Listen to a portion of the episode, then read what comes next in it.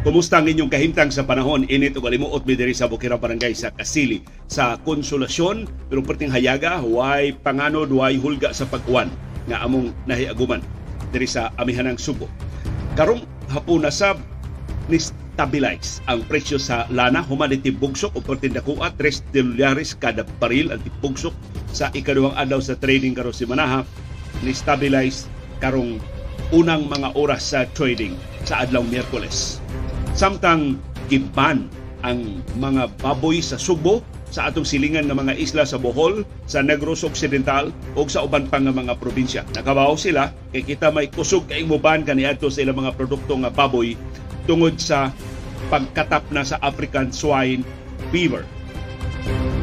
Ang European Union nagdali-dali sa pag-order og dugang mga bala para sa mga kanyon sa Ukraine aron ikasagubang sa ikasagubang sa pagsukol sa Russia nga karon ni lusad og mas lapad nga ofensiba patok sa Ukraine aron pagsakmot pagsakmit sa Bakhmut o sa ubang mga syudad na ilang giambisyonan nga makuha sa Russia.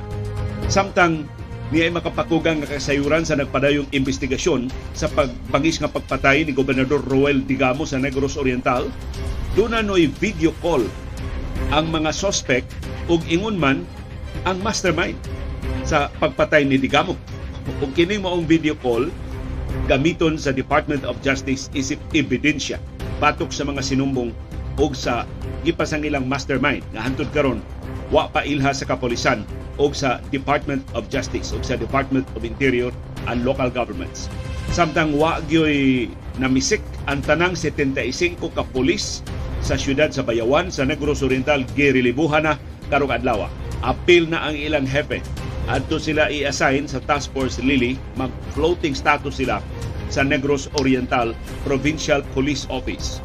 Kung niya'y makapaalarma nga kasayuran ang Philippine Coast Guard, ilang gikonfirmar doon na warship sa China nga naaron sa West Philippine Sea.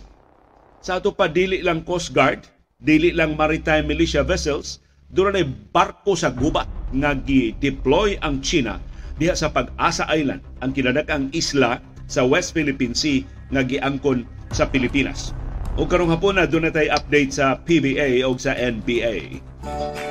Sulti, ayaw hilom, pakabana, ayaw pagluom, imbitado ka kada hapon sa binayluay nga gawas no, sa panahom sa kilom-kilom.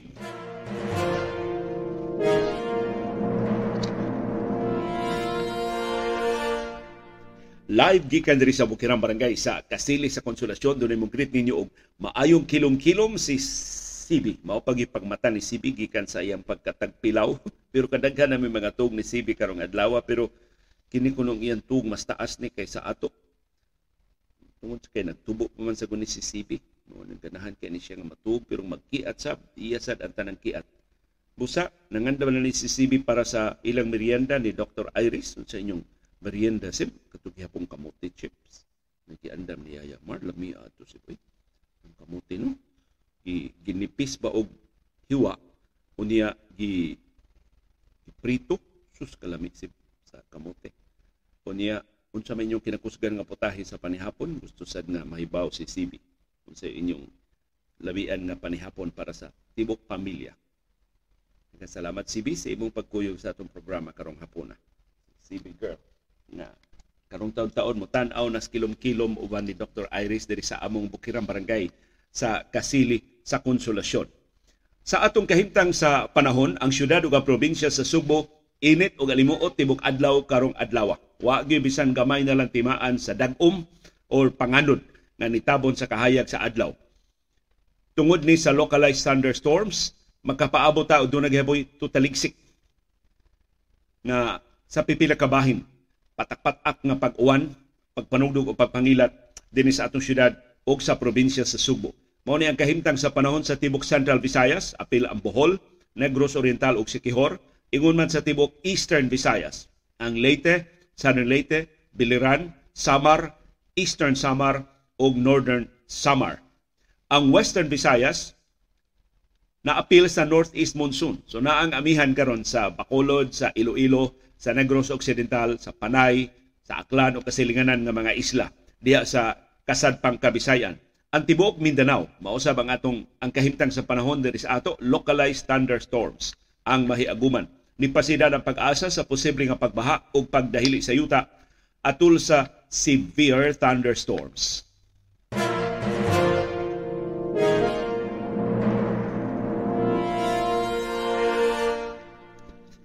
Gihapitan ako glili ang world market dahil sugod sa itong programa karong hapon ni stabilize, ni steady ang presyo sa lana sa world market sa unang mga oras sa trading karong adlaw Miyerkules. Usa sa mga rason mao ang kaubos sa inventaryo sa krudo sa Estados Unidos. Gi pangagpas mangud nga daghan kaayo og krudo ang Estados Unidos nga magsubra sa gikinahanglan sa kalibutanong merkado pero mas ubos. Mas gamay ra ang crude oil inventories sa Estados Unidos. Usa ni mga rason nganong nitibugsok og kapin 3 dolyares kada baril ang presyo sa lana kagahapong adlaw Martes. Nahupay sab ang kabalaka nga patas ang pag-ayo sa Estados Unidos ang iyang interest rates. Pero nilig-on ang dolyar. Mao na nga wasan mo saka pagbalik ang presyo sa lana kay kung lig-on ang dolyar mas mahal ang lana. Dili ganahang mamalit ang ubang kanasuran ginamit ang ilang currencies kay dollar based man ang presyo sa lana. Pero ang labing gikahadlukan maoning pagpasaka na sab sa Estados Unidos sa interest rates nga makapaluya na sab sa kalibutanong ekonomiya o makapatibugsok na sab sa konsumo sa lana. Ato na lang isumpay palihog ang kalampuan sa gubat sa Ukraine kay mao ni pabilo sa wild kay nga fluctuation sa presyo sa lana sa merkado sa kalibutan. Ang mga defense ministers sa European Union nag-umol karon og mga plano unsaon sa pagkuha gilayon ang gikinahanglan nga mga bala sa Ukraine para sa ilang mga kanyon batok sa Russia. Ang nahunahunaan sa European Union Defense Minister, ilang gamiton ang ilang mga bala. So daghan man kayo na silang stockpile sa mga bala, ilang gamiton aron nga ihatod sa labing dali panahon nga, nga panahon ngadto sa Ukraine aron makalahutay ang Ukraine sa pagsukol sa kabalak-an nga mas lapad nga ofensiba nga ilusad sa Russia. Gidali-dali karon sa European Union ang paghatod sa Ukraine sa usa ka bilyon ka euro nga balor sa bala. Nagplano sab ang European Union nga mo-order sila og dugang mga bala. Og ilang awhagon ang ilang mga suppliers paspasin ninyo pag-produce og dugang mga bala kay gamit kaayo sa Ukraine.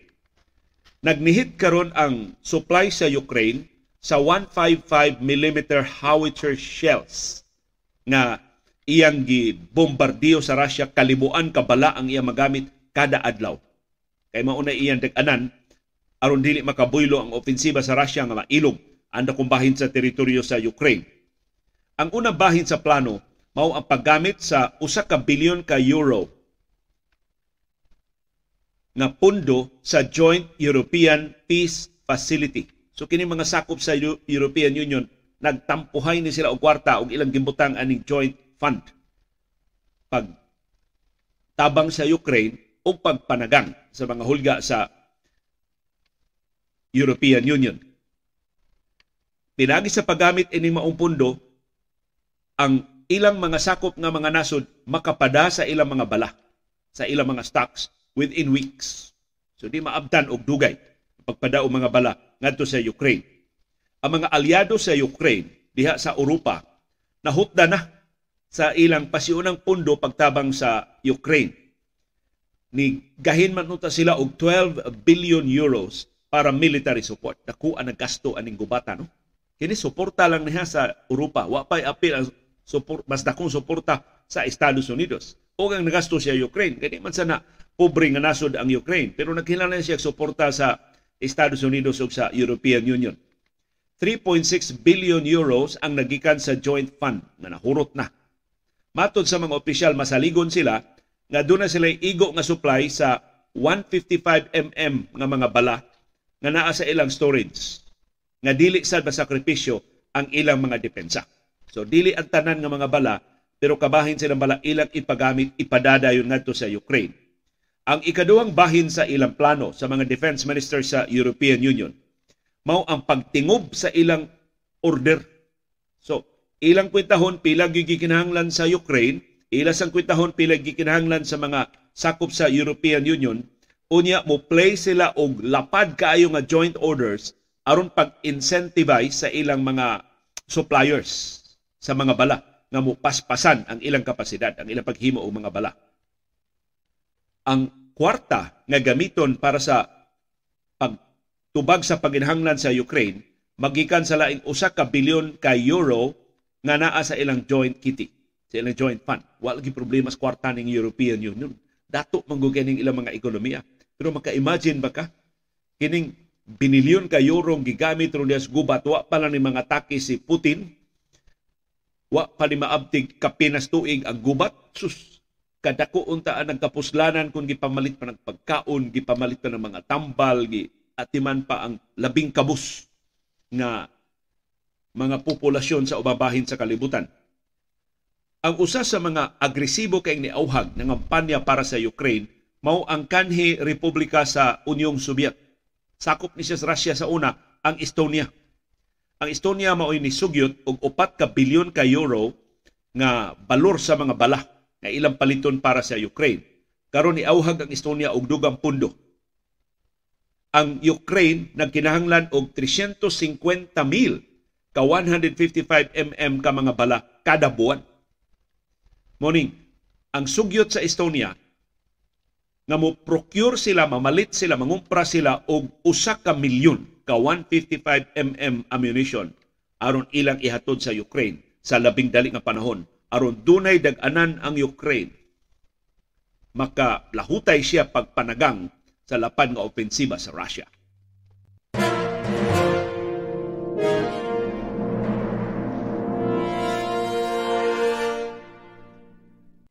Atong i-acknowledge ang hinabang atong nadawat gikan ni Ma'am Nida Remedios 25 NOK.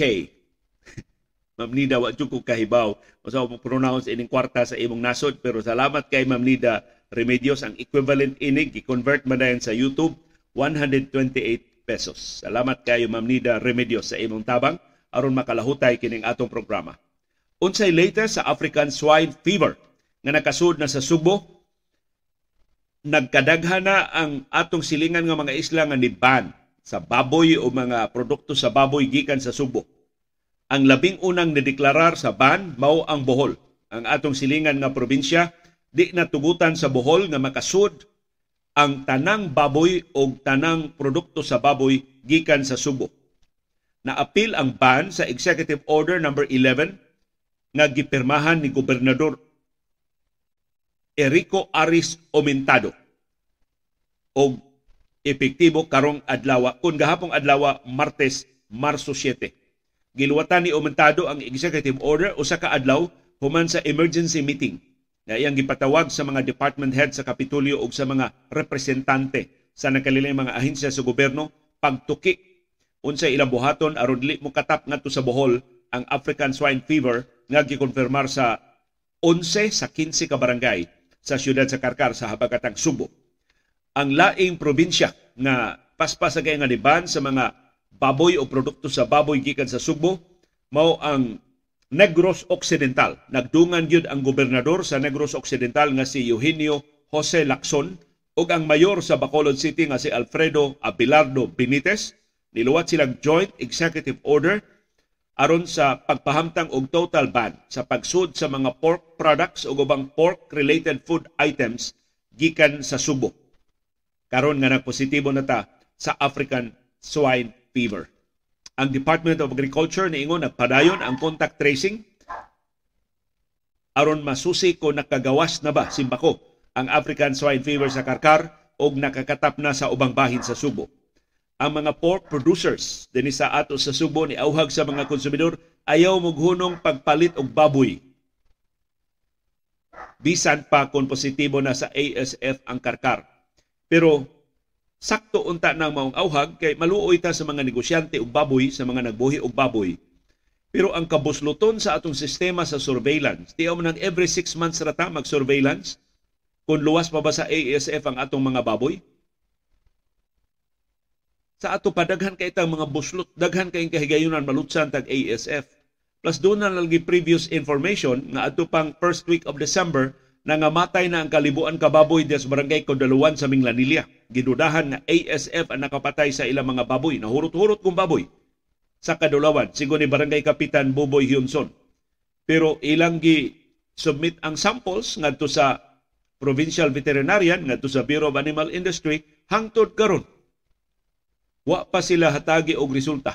Giingnan lang nga wa pa resulta kay subject pa sa confirmatory test sa laboratorio sa Department of Agriculture.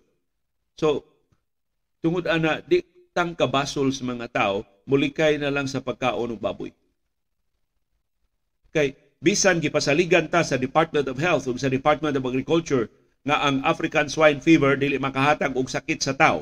Kini exclusive ra ni sa kita para sa baboy, di ni mo tapon natong tao. So bisag simbako makakaon ta og karne nga dunay ASF, dili ta mga sakit. Pero kulain paminaw, nga makakaunta og ASF infected nga karne.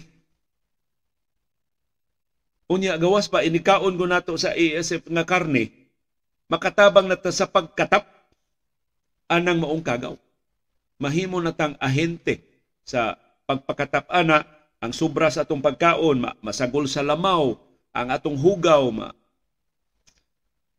posibleng dili matarong og dispose maadto matakdan ang baboy. So baboy to baboy running transmission aning ASF. Di ni mo tapon og laing mga hayop labi na sa tao. Pero mahimutang ahente sa tinakdanay kay kining kagawa bisag patay na ang host magpabilin nga buhi ngilngiga ining kagaw sa African swine fever bisag mamatay na ang baboy magpabilin siyang buhi makakita siya og laing ma tabukan nga la, baboy na sa nga buhi nga baboy malipay kay ni maong kagaw. So maning wa pa gini mapadlong ang African swine fever.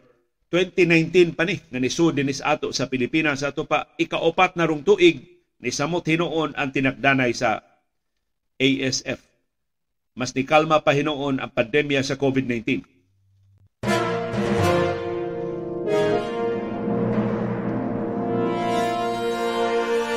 Ug ning higayuna atong i-acknowledge ang laing tabang atong nadawat gikan ni Sofia Villalobos ni hatag siya nato og 125 pesos. So karong hapon na lang ang atong suportang nadawat ni abot na og 253 pesos. Nagkakay salamat sa atong mga viewers nga nitabang aron makalahutay kining atong programa.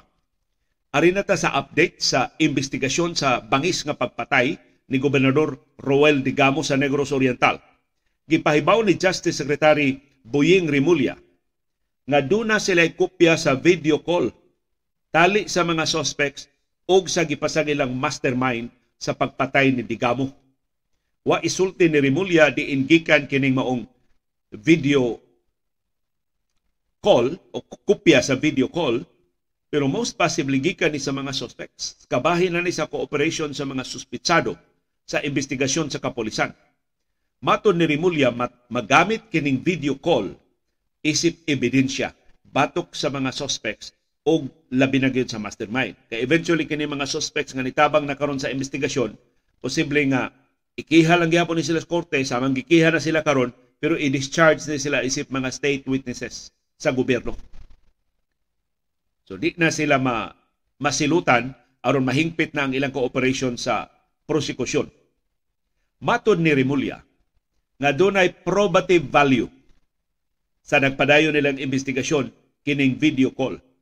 At tulo sa video call, way nahisgutan nga motibo. Pero ang ilang live conversation, kuyog ang mastermind. Kuyog ang ginudahan nga mastermind. So, makonect, masumpay silbi ang mastermind nga kaila day niya, nakaistorya in fact niya sa wa papatya si Digamo ang mga suspitsado sa bangis nga krimen. Usa sa mga dinakpan ni perma na og affidavit nga naghisgot na sangan sa mastermind.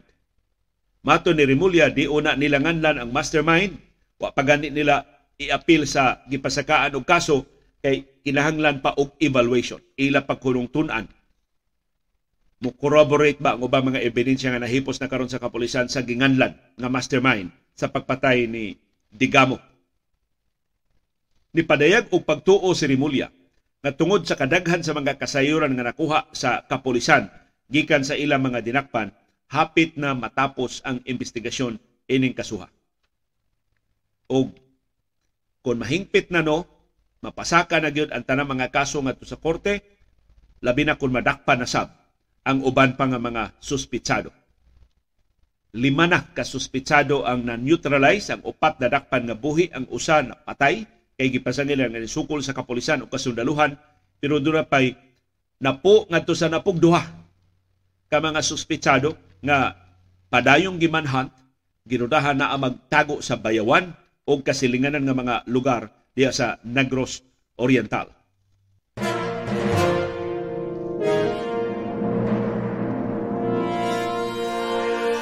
Nahingpit na karong adlaw ang pagrelibo sa tanang 75 ka pulis sa Bayawan City sa Negros Oriental. Kabiha ka ano, kamong tanan sa police station iro pamutos. Balhin mo dito si Bulan kay ang Negros Oriental Provincial Police Office Headquarters mao may bag-o nilang destino. So gikas Bayawan, biyahe sila padung Sibulan. Duol na kay ni sa Dumaguete. Kanang Sibulan mao na lungsod sa Negros Oriental at bang kay sa Santander. So kanang mga fast craft gikan o padung Santander ug Negros Oriental anha na mudunggo og mugikan sa pantalan sa Santander sa habagatang tumoy sa Subo o sa pantalan sa Sibulan. Namo sa nahimutangan sa airport sa Negros Oriental. Ang tanan yung 75 ka pulis sa Bayawan City ang girilibuhan, apil na ang ilang hepe. Nakaasumer na karong adlaw ang bagong hepe sa kapulisan sa Bayawan, si Lieutenant Colonel Stephen Amamagid. Ang iyang gipulihan, apil sa girilibuhan, si Police Lieutenant Colonel Rex Aboy Muslares.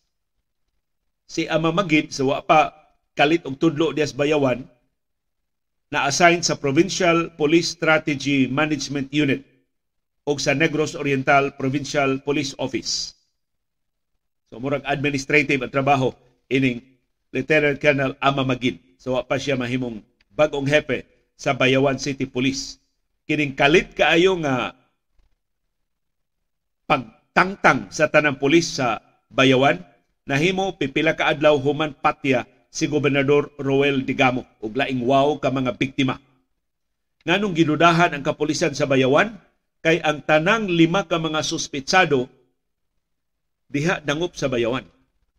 Ang mga pulis na, ang mga SAF na o mga sakop sa Philippine Army gikas gawas Bayawan mo'y nakadakop.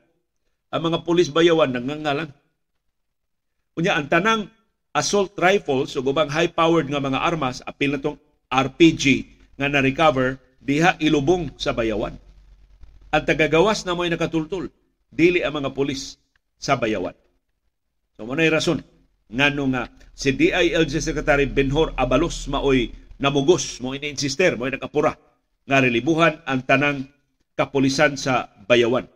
Pero naglibog ko sa directive ni Abalos, iya maninggi butang sa social media, mao ni ang iyang sulti, kamo palihog tabang og sabot unsan iyang gustong ipasabot. As per my instruction, all the police personnel in Bayawan City and other local government units in Negros Oriental will be changed. So di lang ang Bayawan, ang tanang local government units sa Negros Oriental pulihan. Pila ka lungsod, pila ka syudad sa Negros Oriental. Pulihan ang tanang pulis, hastang Dumaguete City ang capital city sa Negros Oriental, way klaro. Unya di LG Secretary siya, so kahibaw siya unsay pasabotan ng local government units. So ang tanan ng mga lungsod o mga syudad sa Negros Oriental ang iyang ipasabot. Iyan nung gi-designate si General Rodel Sermonia. Ang dakong opisyal sa Campo Crame gipadagin nga bayawan aron sa pagpatuman ining pagrelibo sa tanang pulis, sa tanang local government unit sa Negros Oriental, sa tuwa ang bayawan lagi una. Mga ita clarification gikan DILG Secretary Benhor Abalos unsay buot niyang ipasabot. Nisumpay siya sa iyang directive. As per his latest update, General Sermonia has completed the turnover of the Bayawan City Police Chief and the changing of all police personnel. Tuwa na siya maghisgot. Unsa pa'y ubang mga lungsod o mga syudad nga relibuhan sa ang mga polis. Pero mabantayan nato paspas kayong aksyon sa PNP, DILG, DOJ, NBI ni apil na sa pag-imbestigar nining bangis kay nga pagpatay ni Gobernador Roel Digamo diha sa Negros Oriental. Makaingon tag sana all. Kung ang tanang kaso ingon ini palang kapaspas nga imbestigahon, murag way maghi, maghilak og hinustisya. Kung mapasaka pa dayon unta ang mga kaso, pila lang kaadlaw human sa panghitabo, murag paspas ang dagan sa hustisya ining nasura. Pero kalahira, kung dili gobernador ang biktima Di lang mo atog layo. Katong bagong gipatay sa Hasing din sa Subo. Kanto si Ronel Bagyo nga taga Maribeles, Bulacan. Estudyante sa University of Cebu. Gipatay siya atong gikulata siya Disyembre 10 sa niyang ituing namatay siya Disyembre 19 hangtod karon. Dulan 80 ka adlaw na human sa iyang kamatayon, wa pay bisan ik na lang ang Cebu City Police Office kanus ama pasaka ang kaso. Di sabta mo adto og layo katong 30 mil nga na biktima sa lakton nga pinatyanay sa unom ka tuig nga kampanya sa illegal nga drugas ni kanhi presidente Rodrigo Duterte wa pay hisgot. Giimbestigar ba ang maong mga kaso? Do na bay mga pulis nga makasuhan? Do na bay mga pulis nga mga priso? Do na bay mga opisyal sa gobyerno nga masilutan sa maong mga extrajudicial killings.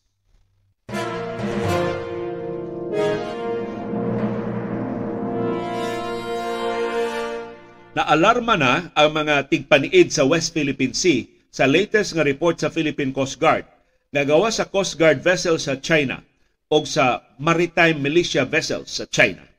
Doon na nay warship, doon na barko sa gubat nga gipakatap ang China diha pagyuduol sa Pag-asa Island, ang kinadak-an nga isla sa West Philippine Sea nga giangkon o giokupahan na gani sa Pilipinas ang Chinese warship na ilhan sa Philippine Coast Guard nga iya sa People's Liberation Army sa China. Na-report na ni nato sa nangaging nga mga adlaw, pero ang significance ini, wa kay nato matugkad. Hangtod ang mga analyst ni ingon, lahi na na. Kung warship na ang gideploy sa China, nagpasabot ang China andam ng mugamit o puwersa. Batok sa Philippine Coast Guard, batok sa atong mga mangingisda, batok sa uban pa natong ipada nga magrepresentar sa gobyerno sa Pilipinas diha sa West Philippine Sea. Matod sa Philippine Coast Guard, ang warship sa China na ilang nakitaan usa ka Jiangdao class type 56 corvette sa People's Liberation Army. O sigon sa mga eksperto, kining maong warship armado ni og anti-ship og anti-aircraft missiles. Grabe. Makapatundag nig barko, makapahagsa nig aeroplano. Kining maong warship do na say anti-submarine torpedoes. Maka punggit sa ni og mga submarino. Ngilngiga ini barkuhang gipakatap diya sa China diya sa West Philippine Sea. Ug doon na pa ni uban pang mga armas Kumplito ni. Kumplitos ricados kining maong worship. Tungod ini, ang Task Force of the West Philippine Sea niingon nga ang Chinese warship bisag giabog na sa Philippine Coast Guard wa mo irog nagpabilin sa maritime waters sa Pilipinas. Unsa may itong definition sa maritime waters kanang within sa 12 nautical miles gikan sa Pag-asa Island. Naa siya duol kay Pag-asa Island within sa atong exclusive economic zone. Sa ato pa naa siya sa atong nasudnong teritoryo. Gihingin la na siya sud nas pila ka adlaw gisigyan siya radio challenge sa Philippine Coast Guard. Personnel nga naa mag-station sa Pag-asa wa gyud mo irog. Mo irog lag jutay pero maglibot-libot ras isla. Di gyud mo palayo. Unsa may kalainan ining warship o kining mga white ships nga atong gipada. Kining Coast Guard vessels, giisip ni siya nga white ships or Coast Guard ships. Kay ang Coast Guard dili man kabahin sa armadong kusog. Di ba? Dinis ato, ang atong Philippine Coast Guard under sa Department of Transportation. Dili under sa Philippine Navy. So civilian ang Coast Guard, militar ang Navy. ang gibuhat sa China dili civilian ships ang iyang gipada nga mao ang iyang China Coast Guard vessel ug dili ang maritime militia vessel kundi warship na gyud ang iyang gipada military vessel na gyud ang iyang gipada unsa may kalainan ana nagpadata og civilian ship sama sa Philippine Coast Guard ship aron paglikay sa military confrontation aron magkainitay di man na ikipo og daghang armas ang atong Coast Guard vessel, dili gina magkagubat. Lahi kun pariha ining warship nga makapahagsa ng aeroplano, makapatundag na og barko, makapunggit na og submarino. Matod sa analyst na si Renato Castro, ang presensya sa gray ship, mao man laing termino sa warship, ang presensya ining barko sa gubat sa China show that they were ready to use force. Ang mensahe kuno sa China ini pagpakatap ni og worship, andam silang mugamit og puwersa. I see this as an escalation. So matod ining analyst nga si Renato Castro, gi-escalate sa China ang conflict diha sa West Philippine Sea. Para sa China, dili na ni radio challenge lang, di na ni istorya lang, andam ni Miss Gubat. So this is moving out of what we call the gray zone because it's already the application of the use of the gray ship. There's already a plan to use the military capabilities. So, klaro kuno kay mensahe sa China, andam na siya mo gamit og puwersa sa iyang superior military force diha sa West Philippine Sea. Na ambot tungod ba anang maong interpretation ang task force sa West Philippine Sea ni Ingon na lapas ining warship sa China ang atong nasudnong soberenya. Muning ang armadong kusog sa Pilipinas pinagi sa Western Command ni deklarar it would shift to external defense operations upon dealing with threats from outside the country. So may pasabot ana mo deploy na sabta og naval ships. Dili lang Coast Guard vessels, ang atong i-deploy. Ug ang Westcom nangita na sa gisaad sa Estados Unidos ug ubang kanasuran pagtabang og patrolya sa West Philippine Sea. Matod sa Western Command, it will welcome opportunities to conduct joint maritime patrols with other allied countries. Apurahon na nato ang ubang kanasuran, kuyog mga patrol, kuyog na ta. Kay di na warship nga gipakatap ang China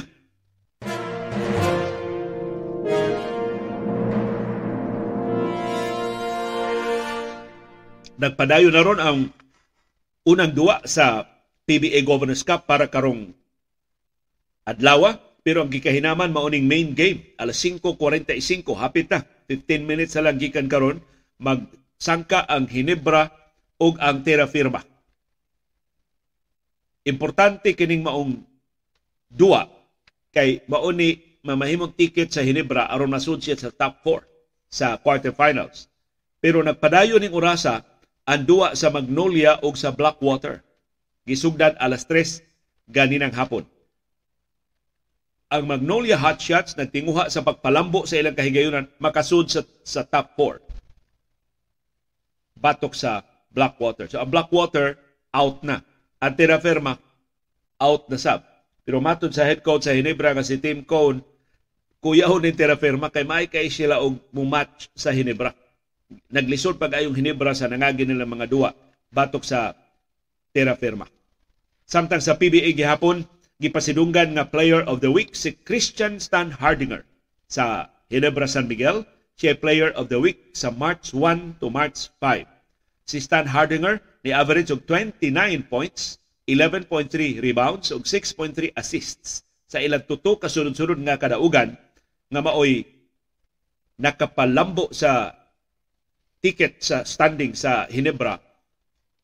Nitabla na sila sa San Miguel sa ikaduha nga luna, dunay pito kadaog og duha ka pildi. Si Stan Hardinger, ikalit lang kanindot ng iyang duwa tungod sa injury ni Chapet Aguilar, siya maoy gipuli sa dakong hawang nabiyaan ni Chapet.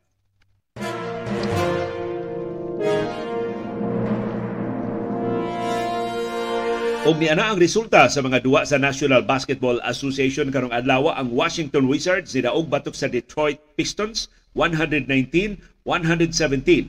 Ang Milwaukee Bucks nidaog batok sa Orlando Magic 134, 123.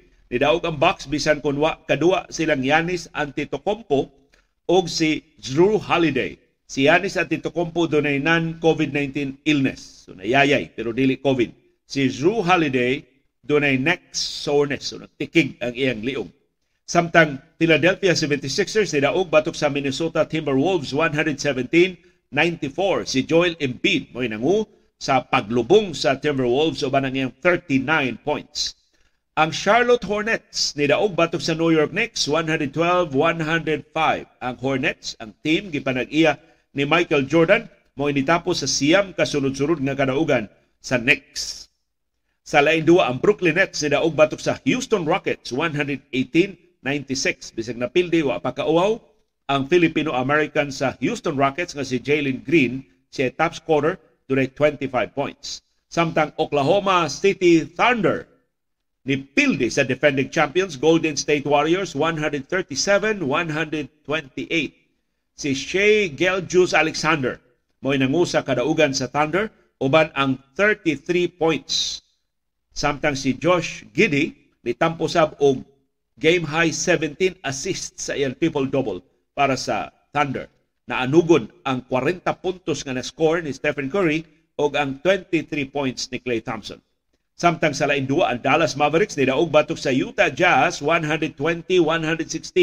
Si Kyrie Irving mo top scorer with 33 points. Si Duka kun Luka Doncic dunay 29 points.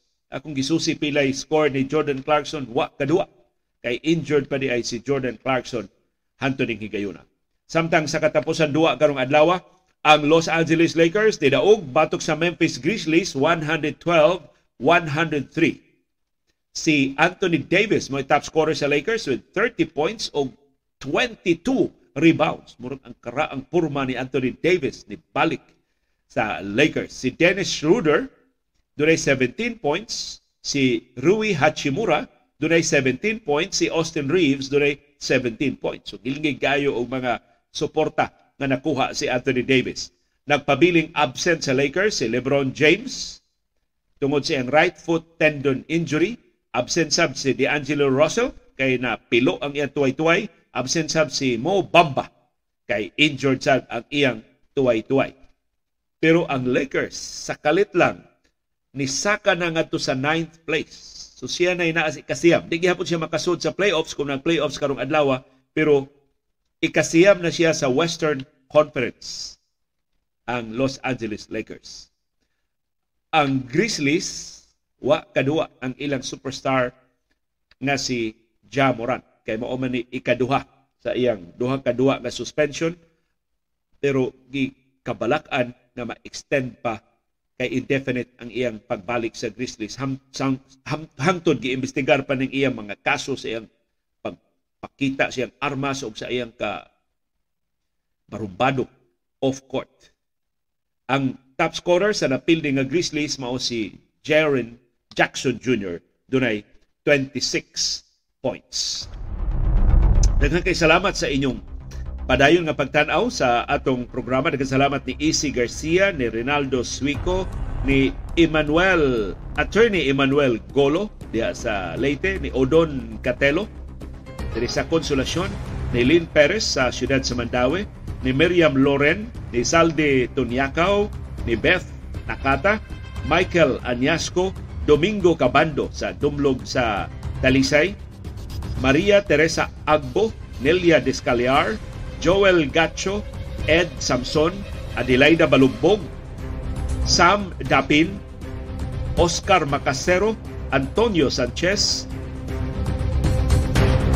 Toby Beliesa, Emilia Miguelien, Jojo Alcalen, Marivic Owano, Mario Bayon, JM Ningasca, Cesar Lagania, Danny Gonzaga, Nick Justo, Gwen Castro, Manolito Silva, Wilson Herrera, Ann Cabigas, Danny Despues, Agapito Oraca, Danny Canales, Lisette Albanio, Reine Demesilio, Eileen Vasquez, Virgilia Baguhin, Catalino Lucero Davis, Cedric Lucero o Cesar Ibanez. Nagkakasalamat sa inyong padayon na pagsali. Nagkasalamat sa inyong padayon na interes. Nagkasalamat yung paningkamot pagsabot sa mga kahulugan sa labing mahinungdanon ng mga panghitabo sa atong palibot. Labaw sa tanan, nagkasalamat yung paggahin og panahon, paggasto og kwarta, pagpalit og internet data, pagupot og anli ang gwanta, aron pagtultol ining atong bag-ong plataporma o aron paglili ni ining kabos og dili takos nga panahon sa kilom-kilom.